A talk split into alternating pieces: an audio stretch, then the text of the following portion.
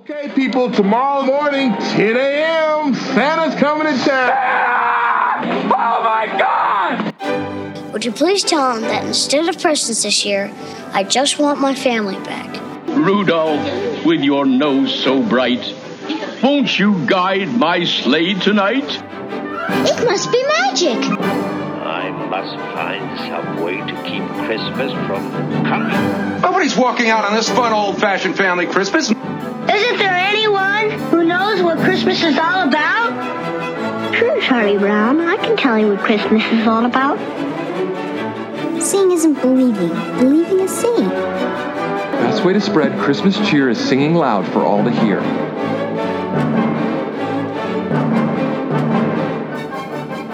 Hey guys, and we're back for another episode of Tis the Podcast, the podcast dedicated to keeping the Christmas spirit alive 365 days a year. I'm Julia. I'm Anthony. And I'm Thom. And I'm still not over the post Christmas blues. But guys, I'm getting there. And decorated at work today. Oh, you did. And now my cubicle is barren and boring. And this weekend I'm undecorating the apartment. So depressing It'll be a stuff. sad weekend. So basically, the next the time plan Sunday. it's just going to be a therapy session next Tuesday. Then It is. that's okay. That's okay. We're all in this together.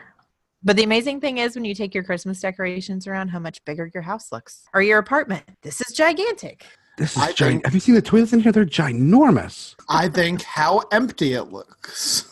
Me too, Anthony. I I'm a glasses half full kind of gal, guys. I am too, except, well, no, I'm not a gal and I'm not glass half full, um, especially when Oh. it comes to lack of Christmas. That's why we do this, isn't it? Because we're we want to keep that Christmas spirit alive. So week to week, us three and all of our listeners, we're clinging to these movies to get us through. Clinging to each other and all of our Christmas memories to last the entire year. I think you can. It I did last year. I know we usually save some feedback for the end of the episode, but that's actually kind of a good seg for a really nice comment we got on Reddit from that Revit guy. Okay, so he started off by saying, uh, commenting on our New Year's episode. I agree with Julia's sentiment in that while I don't want to put Christmas away so early, I feel like I have to because going back to work on January 2nd and having to deal with putting all the decorations away the following weekend would be too depressing. January is my low month, and I find that I'm really grasping for things to look forward to in the future to make Christmas coming and going again not so sad. This is one of the reasons I absolutely appreciate this podcast because I know that I can hold on to this and enjoy it when I need it the most. Thank you for being there for us. Happy New Year to you Oh. all, and I look forward to the weeks to come when I need it the most. That is so kind. I love It is. that. Me too. Thank you. What a good what good feedback. Thank you so much. That was awesome. I thought so. So we're deciding to kick off 2019 with um, an extremely popular movie that I had never seen before. I think you both had seen it, but I hadn't. Um, it's John Hughes. So how can you go wrong, right, with the start to the year? We are talking tonight about 1987's Planes, Trains, and Automobiles with two of my favorite 1980s comedians.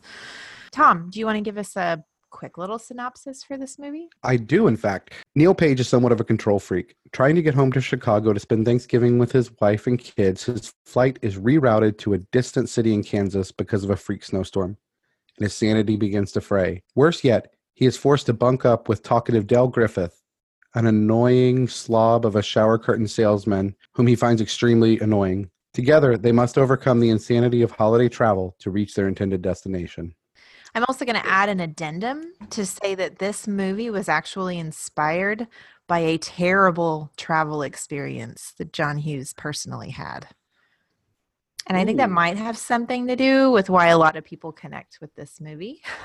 Who was John Hughes then? Was he the uh, Neal or was he Del? He didn't say. I like to think he was the happy medium, but apparently it was because of a terrible. I don't. He didn't specify it was because of somebody he met during his terrible travel experience. But you know, all the funniest stuff has has roots in true life. So it's kind of comical to think about that. So speaking of John Hughes, let's just go over the credits. And some of these credits are pretty awesome. Um, he, John Hughes, director and writer of this movie, which I'm going to give credit to it being what it is. take that as it may. For me, that's a great thing. A big John Hughes fan. This is not the first John Hughes we've covered. We probably in the Christmas realm know him most for Home Alone, um, but he has definitely done more than that. Um, he's very fond of Christmas. We'll talk later about if this is actually a Christmas movie, uh, but I love John Hughes. And aside from the Christmas awesomeness John Hughes gives us, it's the 80s awesomeness John Hughes gives us. And this movie gave me all the 80s feels. Before we hopped on, just so you know, listeners, Julia just schooled us and let us know that Ferris Bueller's Day Off was a John Hughes film as well. I didn't know that. Yeah, I had no idea about that. It makes sense, but that's shocking. So, I, w- I So went to school with his daughter, not Ferris Bueller's daughter, his friend's daughter. What's his friend's name? The actor is Alan Cameron? Ruck. Cameron's daughter. Cameron's daughter. I was in a few daughter? musicals with her, actually, in high school. Wow. So our main characters and the one the whole movie center around is Steve Martin as Neal Page, as Thom mentioned, extremely uptight, by the book kind of guy, kind of your standard Steve Martin, but with a little less goofy than we see in some of his other movies. Not as goofy as Father of the Bride Steve Martin, um, but as type A as Father of the Bride Steve Martin. Definitely still goofy, though. Still goofy, but not as. He was darker. This is a darker themed John Hughes movie, in my experience. Um, John Candy plays his absolute polar opposite, Del Griffith. He's standard John Candy. I mean, standard John Candy. John Candy does one thing very well, and it's be John Candy. So Um, lovable. He is. Uh, I, it's the reason why I love John Candy in all of his movies. He is Uncle Buck. He is great outdoors. I mean, he he's great at this character. You also the one have character he plays. Exactly. No, I mean that's what he's like. Keanu Reeves. Keanu Reeves plays one character, but he's very good at it. I know kung fu. He was the same way, with more heart maybe than Keanu Reeves, but And more I don't know. facial expression. He does. He does. With a wicked Jheri curl, by the way, in this movie, and some glaringly straight white teeth. Glaring. Like they unsettled me a little bit. I think that was the goal. All the other characters are completely secondary, but there are some definite people to note. So, in a cameo, you have Michael McKean, who we have seen in Christmas movies prior to this. Um, we've talked about him being in the X Files. I can't think of what Christmas movie he was in that we covered. I know I mentioned in uh, The Year Without Santa Claus, he plays Snow Miser in that horrible live action remake that they Ah, I bet that's did. where it came from. That's probably where it came from. Oh, I know where he was, most notably in our past. It was in a Patreon episode. It was when we watched Clue. So for those of you listening who aren't who aren't patrons, then he was there as well. Michael McKean has a small cameo. Uh, Kevin Bacon has a teensy weensy cameo at the very beginning of the movie. Young baby Bacon- Bacon. Kevin Bacon's cameo was enough that Christine and I both had this moment today we were watching it, and uh, it was one of those those couples moments. She's like, "Is that?" And I just go, "Kevin Bacon." so I'm curious if that had the same get in 1987 that it does today. This was post Footloose, I'm assuming. Is that right? I never, I've honest, I've never seen Footloose, the original. Isn't that I've shocking? never seen Footloose. It was post Uh-uh. Footloose. Post Footloose, so it probably mm. did have some shock factor. He was hot stuff back then. What do you mean Right. was? I mean, he is continually hot stuff, but I mean, back then people knew him as hot stuff. What's your favorite Kevin looks like- Bacon movie? I don't know what my favorite Kevin, but he's been in like 50 million. I really liked him in Mystic River. That was a good movie. What's your favorite Kevin Bacon? movie? Flatliners. Flatliners. What's your favorite Kevin Bacon movie, Anthony? I don't know. Are you Internet Movie Databasing a list of his movies? I am. Because I had, feel a, like I need, he had a lot of one. I did like Footloose. I liked JFK. I liked A Few Good Men. Apollo. Oh, if you could Oh, I men. forgot he was in JFK and A Few Good Men. Yeah, so it would probably be one of those And two. Literally, he's been in a million movies. I used to really like the show he had on Fox, The Following, which shot very nearby to here. That was a great show. Yep. I liked that show. That was a great show. I love Kevin Bacon. He was great in Apollo 13. He's great. Um, we also have a brief cameo by Dylan Baker as a super awesome hillbilly who makes this awful snorting compulsive noise. Um, people probably know him from some sitcoms lately. I think he was in The Good Wife for a while. Um, I know his face, but I couldn't tell you where I know it from. He's just one of those faces you know. If you were a fan of the original Spider-Man trilogy with Tobey Maguire, he played one of Ah. his teachers throughout. Yes. Who, if they kept going, he would have turned into the lizard. So Dr. Curt Connors for all you comic book fans out there. Martin Ferrero plays a motel clerk. He doesn't even have a name in it, but he is the skeezy lawyer from Jurassic Park who gets killed first when he's on the toilet, eaten by the T Rex. My uh, favorite scene. and it's a great scene. Epic. you also have baby Matthew Lawrence playing Steve Martin's son like a baby. Like he's He a little baby face, but you super- can tell it's yeah. him. Adorable. And then um, John Hughes tie back here, Edie McClurg, who is the secretary in Ferris Bueller's Day Off, plays a car rental agent, equally annoying in this movie as well. So I was telling the guys before we started recording, these John Hughes movies start to feel a bit like Adam Sandler movies, where he has this group of people he likes to use that clearly he's very fond of, and he uses them in lots of his other movies, which I love. They're like built-in John Hughes Easter eggs, which is kind of nice. I'm not sure. I wonder how John Hughes would take to being compared to Adam Sandler, even in the broadest sense of the word. I like Adam Sandler. I do too. A lot. I He's got some misses, but I really like Adam Sandler. he has except for that Jack 20 and million more misses than hits. No. Oh, I don't agree with that. Oh, and Bill Irwin, who is the man on the plane that sits on the other side of Steve Martin when Steve Martin gets stuck in coach sitting next to Del, um, is the old man from Home Alone that the mom tries to bribe with a watch and earrings and cash in order to get a seat on a plane to get home faster. He's the husband. And Ben Stein is in this movie too. And he was in Ferris Bueller's Day Off. Bueller. Bueller. That's right. Possibly his most famous turn in Hollywood, right there. And he had a show named after him for quite some time. So, um, it's a great cast. They're all very comfortable in their roles, I feel like. And honestly, 90% of the movie is just Steve Martin and John Candy. So it works for me. Man, Um, Steve Martin is kind of a jerk in this. He is a massive jerk in this. That's a good jumping off point.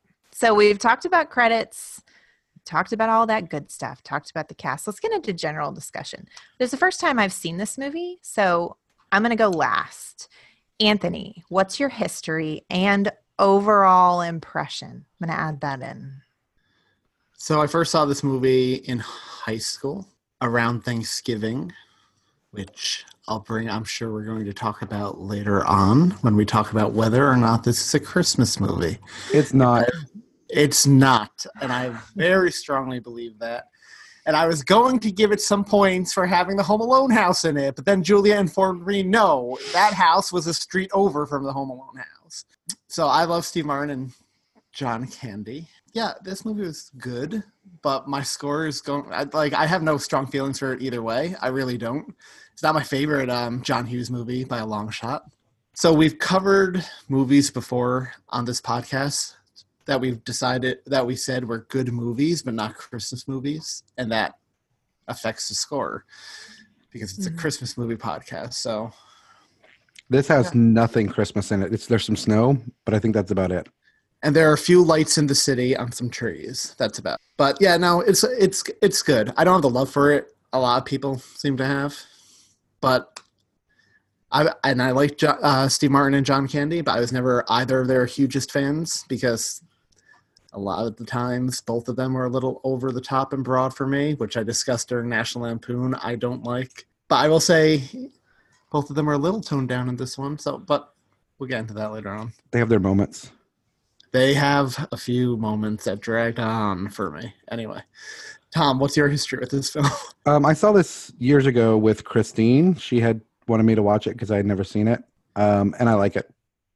I don't think I've seen it since my original airing before today, but it's a fun movie. Julia, Yeah, so today with Marty was my first time viewing. Um Had Marty seen it before? note, he had not seen it before. Okay. And it's our 15 year anniversary today. So that's what we did for our anniversary. Was watch this movie for the podcast together on the couch, And which has not happened for a now. while. And now you're hanging out with us. I also have strep throat, so that's as far as it's going with Marty and I today. I'm just going to tell you right now. Um, so, so I will say that it's neat that I have an anniversary memory of the first time I saw this. I really enjoyed it, but I think it's definitely a movie that is like a fine wine that will grow on me more with subsequent viewings. So you go into any John Hughes movie and you have a precedent set, right? and it really didn't live up to it until the very end. Um, but are some huge laughs, and I feel like as the movie went on, the laughs got better as I settled into the movie. Um, I am a massive Steve Martin fan. I love to see that man come unhinged really any character that can do that well and i think he can do it really well there are definitely scenes that are over the top that felt a little long with the unhinging my favorite steve martin unhinging is father of the bride unhinging because it is a simmer and it is a boil over the top and this one felt like there was a little simmer and a lot of boiling so I'll the say balance Father of the Bride is my favorite Steve Martin movie. yeah. I really liked this movie. Um, I mentioned it was darker than I was expecting. Steve Martin is a lot more unlikable than I was expecting him to be. Um, but in the end, I got it. And I, I understand why it was like that. I love the John Candy character because I've seen Okay. this character before. Can we jump off from Steve Martin being unlikable? Yeah, let's do that. I didn't find him unlikable. I would be. Of course you didn't. You're annoyed from New York. him. Yeah, exactly- see, you're not. What I told Christine was what I told him as I I told Chris- that forced road trip. what I told Christine when we were watching this. I was like, Julia and I are going to talk about how annoying he is, and Anthony's going to find him so endearing. I don't find it. I don't find him endearing, and I don't find him like. You know, I'm not like, oh my god, he's such a great character, but I don't find him annoying. I don't find him being. What's the word? Uh, It's not that I find him relatable, but I understand where he's coming from. I'll say that because I I- like John Candy is hilarious to watch, but if I encountered a person like that in real life, I would get as annoyed with Steve Martin. If I was forced to travel across the country with him like that, especially on a busy holiday weekend to get home to my family, That's the thing. He wasn't forced. He kept putting himself in situations where he was where he was trying to get Okay, home to so- family. No, where he, where he was in, ingratiated somehow to Dell, and he he had you know he had to to to be involved and help. But I mean, even when they're when they're getting the the tickets, he buys him a, he buys him a train ticket and says it's a gift. And it's the perfect setting for desperate situation. The travel realm at Thanksgiving is nobody wants to do that. Nobody wants to do that part of getting home to their family. By the way, so does Steve Martin work in the city, but li- his his family, like his wife and kids, are in Chicago? I think he was there for a was? meeting. Yeah, I assumed it was a business trip. Oh, business trip. That makes Like he was he was going to headquarters or something to meet with Okay, I was president who wanted opinion who had opinions about or who didn't have an opinion about anything. Yeah, who just stared. That was funny to me, honestly. That little bit of boardroom humor made me laugh, especially at the very end when they showed that guy still looking at the Still ads. staring at him. Uh huh. So, question for you, Anthony. Um, do you like the movie Tommy Boy? Yes. Are you Richard? No. You're not? You wouldn't have been completely as infuriated by Tommy as Richard was? Because that is essentially this movie, just a little goofier. I'm not. I'm not saying I would be as. I would get. I'm just saying I'd get annoyed. I wouldn't be like. Well, okay, so there's Steve Martin annoyed, and then there's Steve Martin like Just getting plain mean. really mean and angry, annoyed. Because like I would get annoyed too, but I wouldn't say the things that Steve Martin said. That whole really mean but also hilarious to me part in the hotel room initially when he goes off on Del is so funny to me but it is so mean and you feel so bad for Del.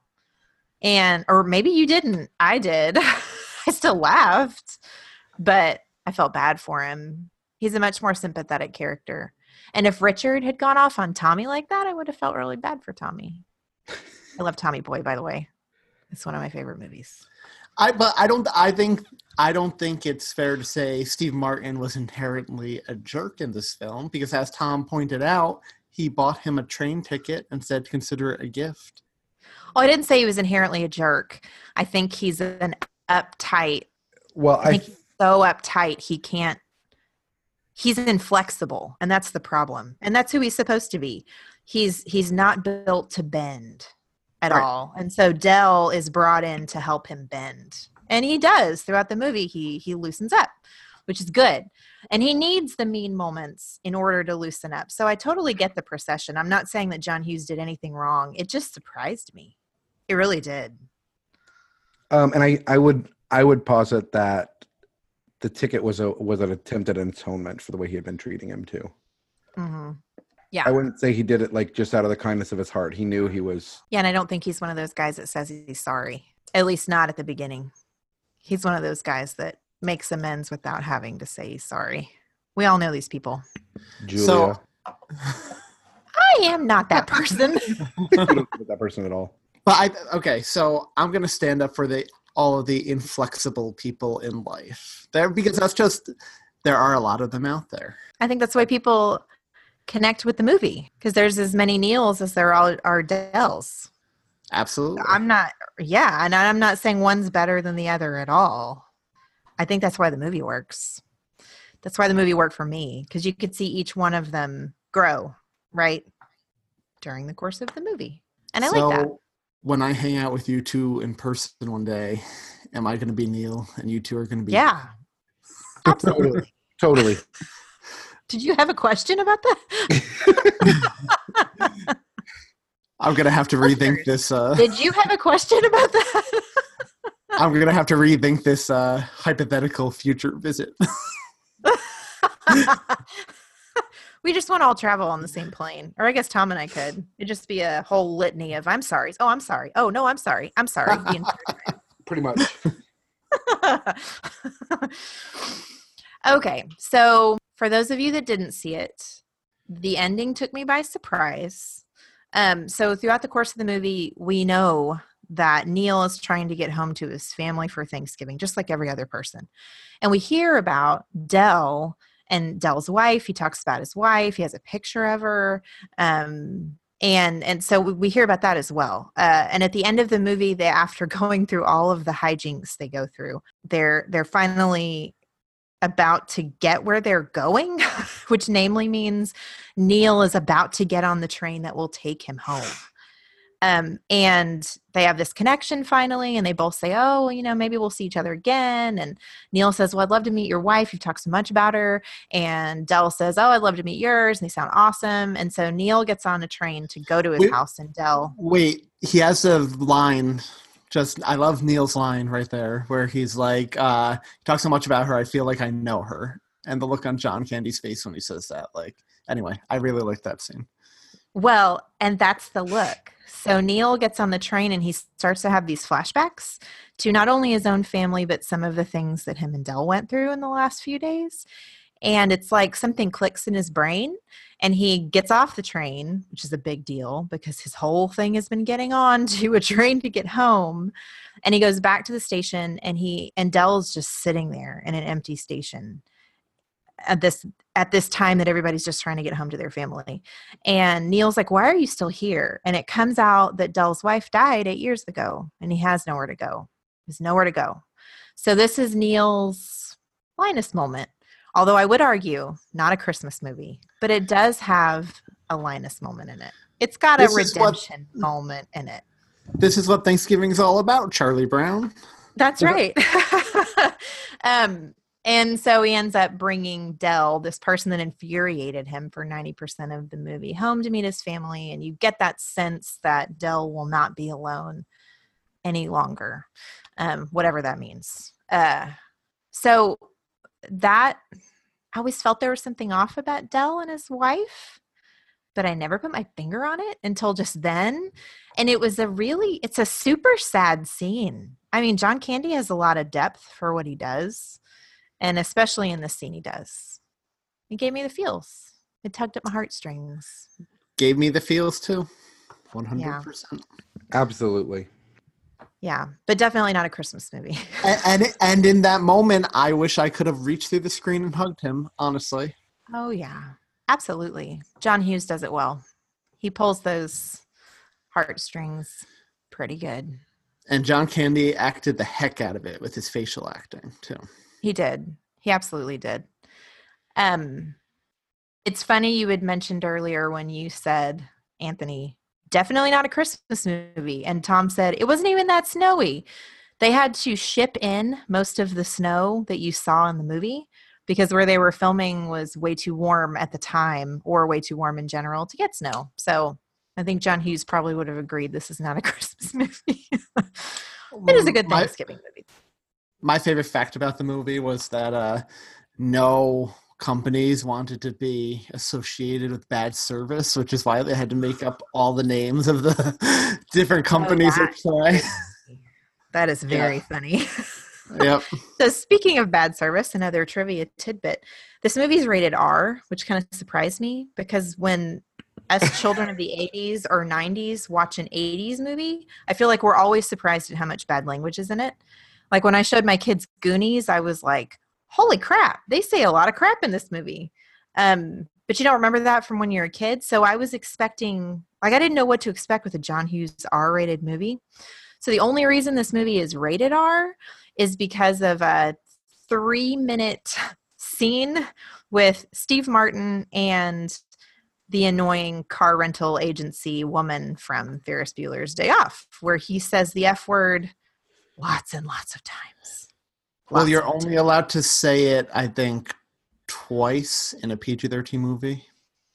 He Otherwise, exceeds that. Yeah. Yeah. I think he exceeded that most of his sentences. Which I, that scene wasn't hilarious to me, but man, how badly do you want? And Anthony, you've probably done this, but Thom, how badly do you want to actually say that to another human being when you're that frustrated? um, not really. Oh, I've had my moments. I have too, but she didn't actually do anything wrong to warrant it. Like I felt like that came out of left field. Um, he, she, oh, he, really? He, well, he didn't give her an opportunity. He didn't tell her the problem. He didn't give her an opportunity to to rectify it or anything. He just comes out guns blazing and goes nuts on her. Well, she shished him. She was taking a personal phone call when he walked up to the desk. I guess so. Which if, if you, that's what would you, set me off more than anything else. If you two could don an invisibility cloak and follow me around all day, you'd be. You are an R-rated movie, aren't you? I'd be snap. I'd be slapping you on the back of the head throughout the day. Stop it, Anthony.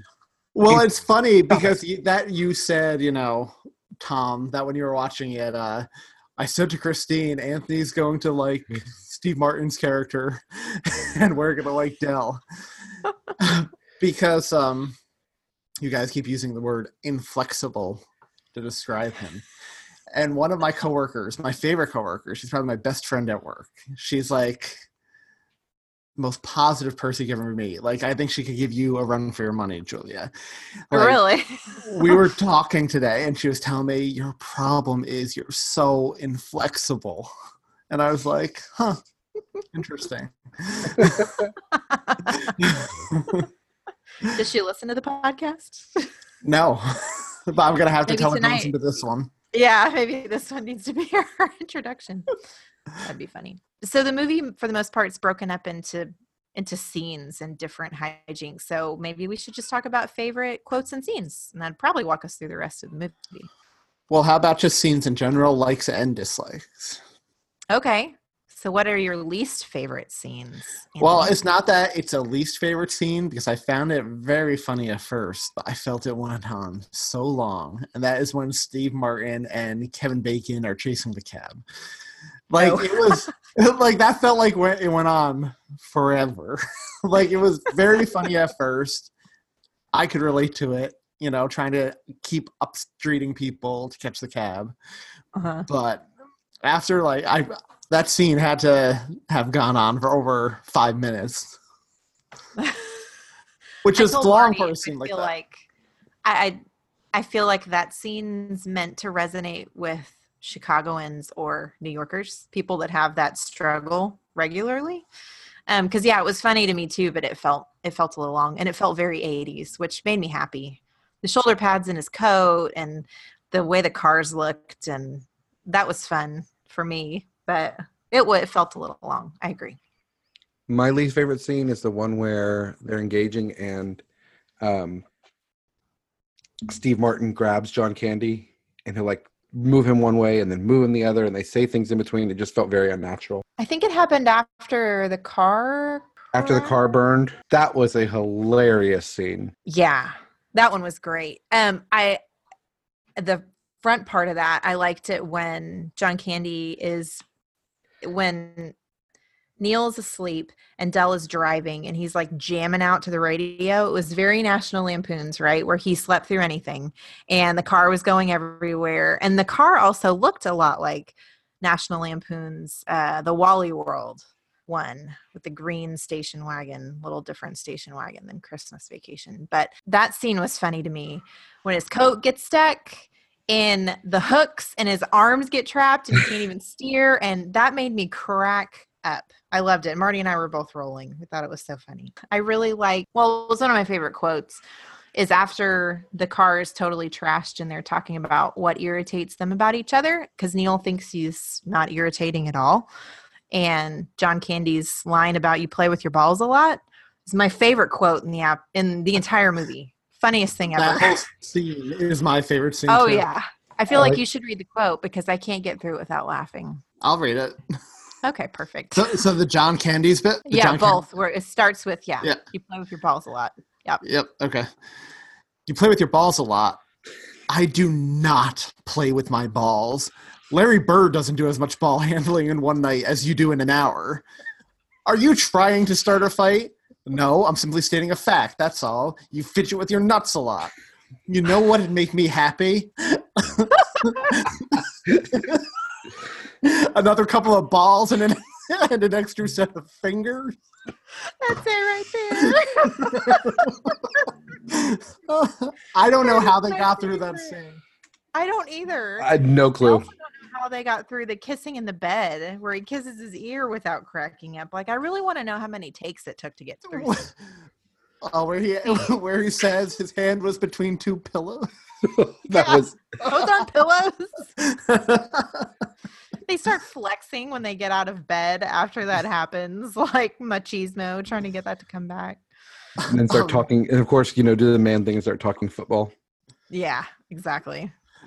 1987 that would have been yeah the uh, chicago bears they talked about them they i think they won the nfc central i think they were the nfc central champs that year How were they? let me look So you know what scene kind of broke my heart a little bit, What? and it was just because of John Candy. His like again, I thought the- his the serious scenes he did. His, I mean, his acting was like superb because you know he can do funny, but like you sometimes forget he can do the dramatics really well too. Yeah. But uh, when he says to Neal, You want to hurt me? Go right ahead if it makes you feel any better. I'm an easy target. Yeah, you're right. I talk too much. I also listen too much. I could be a cold hearted cynic like you, but I don't like to hurt people's feelings.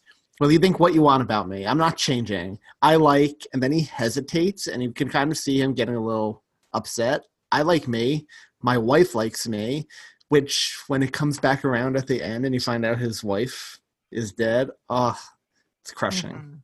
Mhm. Makes Mhm. it seem more crushing in retrospect. i gotta get back on a happy note after that You're welcome. i love when uh when we see del get on the highway going the wrong way and there's that couple on the side of the road screaming at them and john candy's like oh they're probably drunk and they continue to yell at him and he makes no sh- you know makes the motion that he's drinking that they're drinking and, and sloshed or whatever and then uh that scene with the when the two trucks hit like they go they they slide right between those two trucks uh, and then get out and the car bursts into flames i just i lost it at that point that was i lost it Let me tell you something. I'm done with doing good deeds for people on the road because driving at night, the car in front of me doesn't have their lights on, so I like flash them, flash them again. They're not getting the hint. Flash them. They short stop and look out the window at me like, you know, what the hell? blah blah blah. And like, you know what? Next time I'm gonna let you get pulled over. Like last time I try to do a favor for anyone on the road. Although I will admit, in fairness, usually when I'm flashing people on the road, it's get out of my way. So, a quote that I mentioned I like that's right before the really sweet Del quote that Anthony just said is Neal's horrible mean quote, but it's so funny because it's Steve Martin completely unhinged.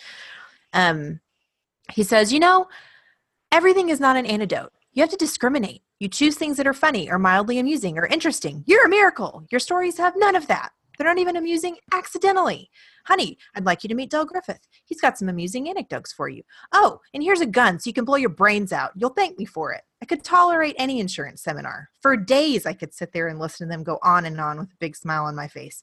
They'd say, How can you stand it? I'd say, Because I've been with Del Griffith. I can take anything. You know what they'd say? They'd say, I know what you mean. The shower curtain ring guy. Whoa.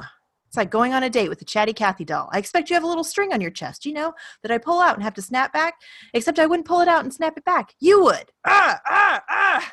And by the way, you know, when you're telling these little stories, here's a good idea have a point. It makes so much more interesting for the listener. It seems like that why I laughed and had no problem with the fact that Steve Martin's character that Neal got punched in the face at the uh Yeah, that's right. And then the guy- punched in the nuts. uh, you know what's he was funny? drugged by his mhm.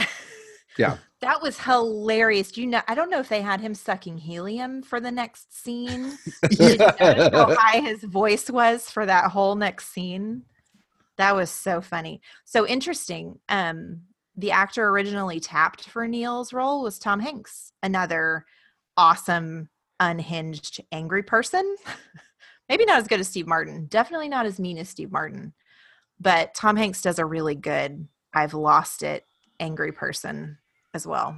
And then they wanted John Travolta for Del, but at the time, No. John Travolta was considered box office poison, which I would like to agree with because has that changed No, not in my book. Oh, you guys like Adam Sandler and hate John Travolta. yeah, that's right. Yeah. No. I'm gonna go with a quote that made me really laugh because I could really relate to it. And so Neal and Del are sitting next to one another, on the plane towards the very beginning. And Del's, you know, talking his ear off. And Neal's just like, look, I don't want to be rude, but I'm not much of a conversationalist. And I really want to finish this article. A friend of mine wrote it. So, and Del, he's nodding, understanding. He's like, don't let me stand in your way. Please don't let me stand in your way. The last thing I want to be remembered as is an annoying blabbermouth. You know, nothing grinds my gears worse than some chowderhead that doesn't know when to keep his big trap shut. Steve Martin's nodding, trying to go back to his book, and he just keeps going. Catch me running off with my mouth. Just give me a poke on the chubs. that just made me laugh because, again, see, I relate to Neal. There are times on the train into the city or reading on a plane, people, you have a book in your hand or you have headphones in. You think people would get the hint, but then they're talking your ear off. Anyway, that's why you have to have over the ear headphones you can't do in earbuds that's why i originally started buying these was because i was flying all the ah. time but what's the excuse when you're reading a book? You're well obviously you only read books if you're bored you're looking for somebody to entertain you right that's the problem with this country, man. Yeah. Nobody it's- appreciates reading anymore. it's it's funny because of the two people i'm talking to or the you know the the th- all three of us are big readers so And English majors? Any other favorite scenes or quotes? No, I have one. I'm just trying to find it. Okay, so it's when, and again, like, see, I like the slightly more dramatic moments because, you know. But anyway, Del sitting in the car alone talking to his wife Mm-hmm. is like, Well, Marie, once again, my dear, you were as right as rain. I am without a doubt the biggest pain in the butt that ever came down the pike. I meet someone whose company I really enjoy, and what do I do? I go overboard. I smother the poor soul. I cause him more trouble than he has a right to. God, I got a big mouth. When am I ever going to wake up? I wish you were here with me right now, but I guess that's not going to happen. Not now, anyway. And again, So- John Candy was so good at pulling off the dramatic moments in this film. I wonder if I missed, if I really missed that quote because I mean, listening to it now after you've seen the whole movie, you're like, well, obviously she's not alive anymore. I think the first clue that she wasn't alive was that picture he pulled out of her and the way he was looking at her. Said to me the first time I watched it, I was like, "Oh, she did." Yeah. Well, I, it's one of those things in retrospect, right? Because when you're watching it, he's talking as if he's alive. Like, but like when you're rewatching it, you know, it's just very obvious. It's just yeah. It was. one of those things that's out in the open, but you're just not looking for it. I'm out of quotes. I think y'all are probably out of quotes too. And Anthony's bummed us all out. So let's rank this movie. We've already decided not a Christmas movie, right? Nope. Not a Christmas it has- movie, but it passes has the. Linus Thanksgiving test. there, there you go. um, any any adding of this to Thanksgiving canon in the future for anyone? I think like a you said like a fine wine. I'm gonna say like a dessert wine. I like it in moderation. There you go. I don't think I'll watch it every year, but I could definitely see me popping it on around the holidays. But that's kind of hard too because around Thanksgiving, I like watching those films we talk about that are the perfect transition films to Christmas, like Miracle on 34th Street and National Lampoon. The ones at the big Thanksgiving feeling moments, like the big family dinner or the parade, you know? hmm I could see that.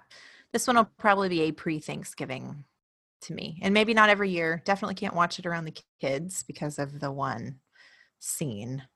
So, did you know there's a three hour cut of this that John Hughes finished, but he said it needed so much polishing. They he locked it away in a vault somewhere in Paramount, and he said he would never finish it. And like he said, like even up to the day he died, like that'll never be finished. The film is probably rotting away. Like the, it's probably Oh my deteriorating. gosh! But I would love to hmm. have seen it, honestly. Like Oh yeah. I know I sounded down on the film. I'm really not. No, I would totally watch that. All right, well, let's rank this sucker. And it's going to be one of those odd ones since we've decided it's not a Christmas movie. One and a quarter. Really? It's not a Christmas movie. No feels. Well, either is Batman Returns. I know, and I regret that. How high that is on our list. Oh, At really? least, at least that one was set at Christmas. I'm going to go with a 4.6. I'm gonna go with a. I'm gonna go with a four. I have to give the edge to Batman Returns because it was set at Christmas, which gives it an average of 3.283, which puts it at number 35 on our list between the Santa Claus 3 and the Nine Lives of Christmas. These are the worst for me, the Yeah. non Christmas movies on our list, because if this wasn't Me a too. Christmas list, I'd probably rank that much higher. Oh, in a, any day of the week, I would. Absolutely. Yeah. So, for those listeners that love this movie, that's not us disagreeing with the love for this movie. That's us saying when all. it comes to Christmas movies, this one is not a Christmas movie. So, it ranks a little bit lower. Um, so you guys I I wanted to bring up some feedback for a christmas movie we did because you put out the challenge julia in our christmas episode on a christmas story to listeners explain why you like it and you know uh, we got a few actually pretty interesting um, responses on reddit so i was just wanted to read a few since you actually put it, that question out there for them oh, I'd love that. We love interaction on our social media pages. Um, okay, so there was somebody on Reddit that I will read because they agreed with you, but I yeah, to make it seem fair because a lot of people answered your criticism. So, but to even it out, G- GJ Davila said, "Saw it again, still didn't like it. Thom and Julia are right." So there you go. Um, Thanks for throwing So- that bone our way. well, well, no, because I didn't want to seem like I was just trying to back myself up here. It's just no, that I get it. right. No, I totally get it. Um, so Sleepy Gorilla, love the username, uh, wrote in, I was shocked with how disliked this movie was. This movie is pure Americana. It's a Norman Rockwell painting in movie form. I don't understand the whole not liking the characters bit. The characters may be Flanderized, but they're supposed to be representations of the family members in a middle American family in the 40s. It's satire and it's funny. My family enjoys this, but I don't enjoy this movie based on pure nostalgia. I like this movie because it's like looking into a time capsule. It has its flaws, but it's a funny movie that can be heartwarming definitely has tons of Christmas spirit. But I feel like that's something you kind of addressed in the episode, right? You said while they may be true to the 40s, you don't want to watch that, right? So I think Marty could have written that response you just read because those are all the points he hit to, minus the Norman Rockwell one. Um, yeah, he was like, "This feels this feels legitimate and real to me for what it would have been like back then, coming out of the depression." So yeah, that point of view I understand. Might not be mine, but I hear you. That's why I was so curious. As you know, how many people is it nostalgia, and how many people is it that right there that she had just said or that listener had just said so i really like this response because it kind of stands up for the father it does stand up for the father so this is from nick 610 i was bummed this one didn't get much love one specific criticism i couldn't get behind is how you viewed the father Sure, he's not present all the time, and when he is, he's often distracted, but I'm sure he'd rather be spending time with his family than servicing the furnace or replacing a fuse or changing a tire. He's doing his best for the family. I specifically love the scene when Ralphie has just talked to Santa and is bummed out because Santa told him, You'll shoot your eye out. And the dad is asking if he talked to Santa and told him what he would like.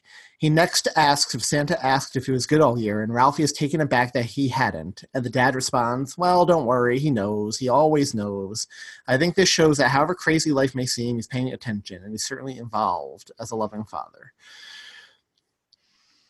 And then the last one we got was from Lucille P. I think you guys missed the boat on this one, though Anthony got closest. The things you dislike are what makes this movie. Its set pieces are funny, it's unsentimental, and the family at the center are amazingly real. No sophisticated, wisecracking, old for their age kids. No soppy, wiser than thou kids. So they don't act like angels. What kid does? Of course, there are exaggerations for comedy's sake, like Ralphie climbing back up the slide only to be booted by Santa, but it's all in keeping with the comic spirit of the movie. The parents are real as well, given that time. So, again, the time. Maybe you have to be older to appreciate this. A Christmas Story isn't in my personal canon. I haven't seen it more than twice, but I was disappointed in the short shrift you gave this. I can't believe you prefer all those Rankin Bass cartoons to this movie. Side note, I'll, def- I'll step in there. It's me who prefers the Rankin Bass cartoons. Thank so you for I'll clarifying that. Yep. yeah, thank you.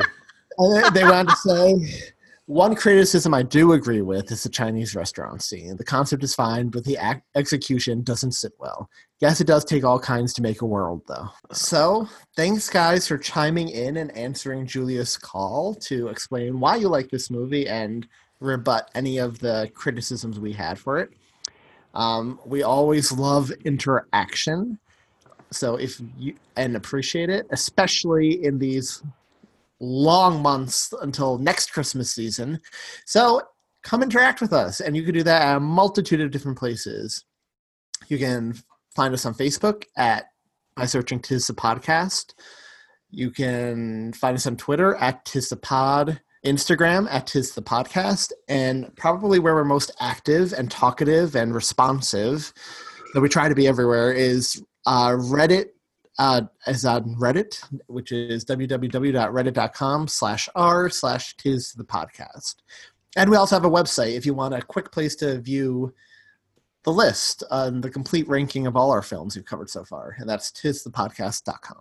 We've also got Patreon as an option, uh, which you can find us at patreon.com slash tis the podcast. There you'll get some Patreon only content. And we want to sh- give a shout out to our new patrons, Marilee Montalvo and Margaret Di DiBartolomeo. If I got that wrong, Margaret, please forgive me. But I do want to share what Margaret had to say. It made our day. She says, Tis the podcast is a big lift to my spirits every time I listen. I'm so glad there are many more people out there who love Christmas all year round. Thanks for the hilarious episodes. Please keep creating them. And Margaret, you'll have a little prize dropping in your mail this week. Thanks for this sweet comment. Yeah, thank you. That really helps this time of year. It does. All right, guys. So join us next week. We are going to be covering the 2005 Ryan Reynolds rom com, Just Friends. I've never seen it. Have you guys? Not, neither have I. Neither have I. Did not know it's a Christmas movie. Ooh.